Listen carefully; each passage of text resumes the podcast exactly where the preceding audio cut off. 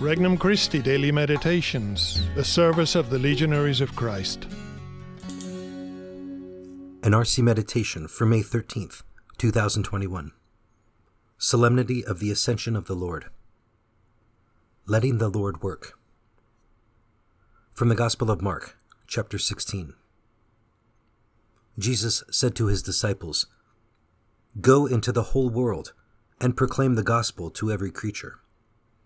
Whoever believes and is baptized will be saved. Whoever does not believe will be condemned. These signs will accompany those who believe. In my name they will drive out demons, they will speak new languages. They will pick up serpents with their hands, and if they drink any deadly thing, it will not harm them.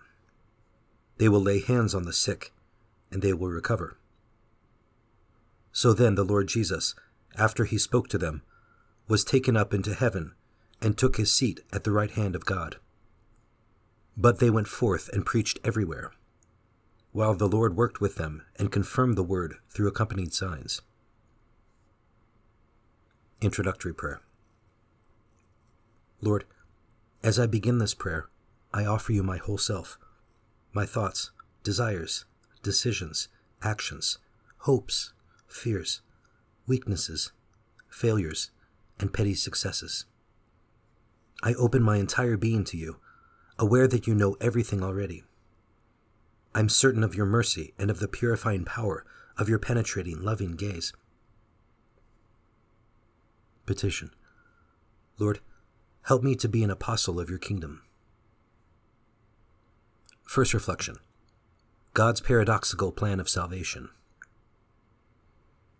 Jesus ascends into heaven, but before he does, he leaves his disciples a mission. He assigns them the task of building up his church. Maybe we are so accustomed to the story that it no longer astonishes us, but it is truly incredible. These were the same men who just a few weeks earlier had abandoned Christ and locked themselves up in a room out of fear. Humanly speaking, anyone would have bet a good deal that their mission was doomed to prompt and certain failure. Yet here we are two thousand years later. I too am called by Christ to spread my faith, and if I ever feel that I am not the best qualified for this mission, well, I just have to remember that my captain is sitting at the right hand of the Father, directing the whole operation. Second reflection.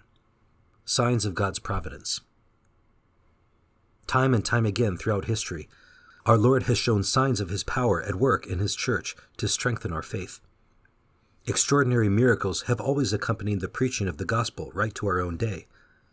Devils are still driven out, and many sick are still being cured in the most extraordinarily unexplainable ways. The greatest miracle of all, however, is the miracle of Christ's continued presence with us in the Eucharist and the conversion of heart that takes place in the sacrament of reconciliation.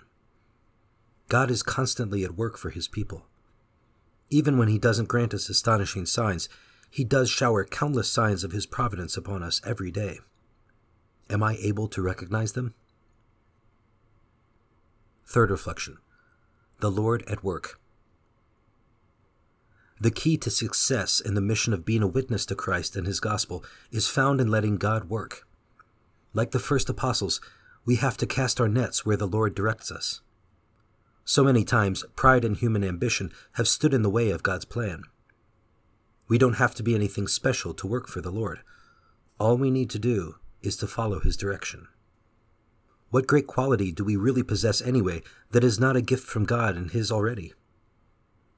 Am I confident that the Lord is already at work in me? Do I recognize the signs of his provident love in my life, and do I thank him for them? Conversation with Christ. Lord Jesus, help me to understand that being an apostle is not an option, but a demand of my baptism. It is the way I can respond to the immense love you have shown to me. Please continue to work in my life. Resolution. I will pause before I go to bed and reflect on the signs of God's providence in my life, thanking him for them. For more resources, visit regnum christi dot org. Or download the Regnum Christi English app today.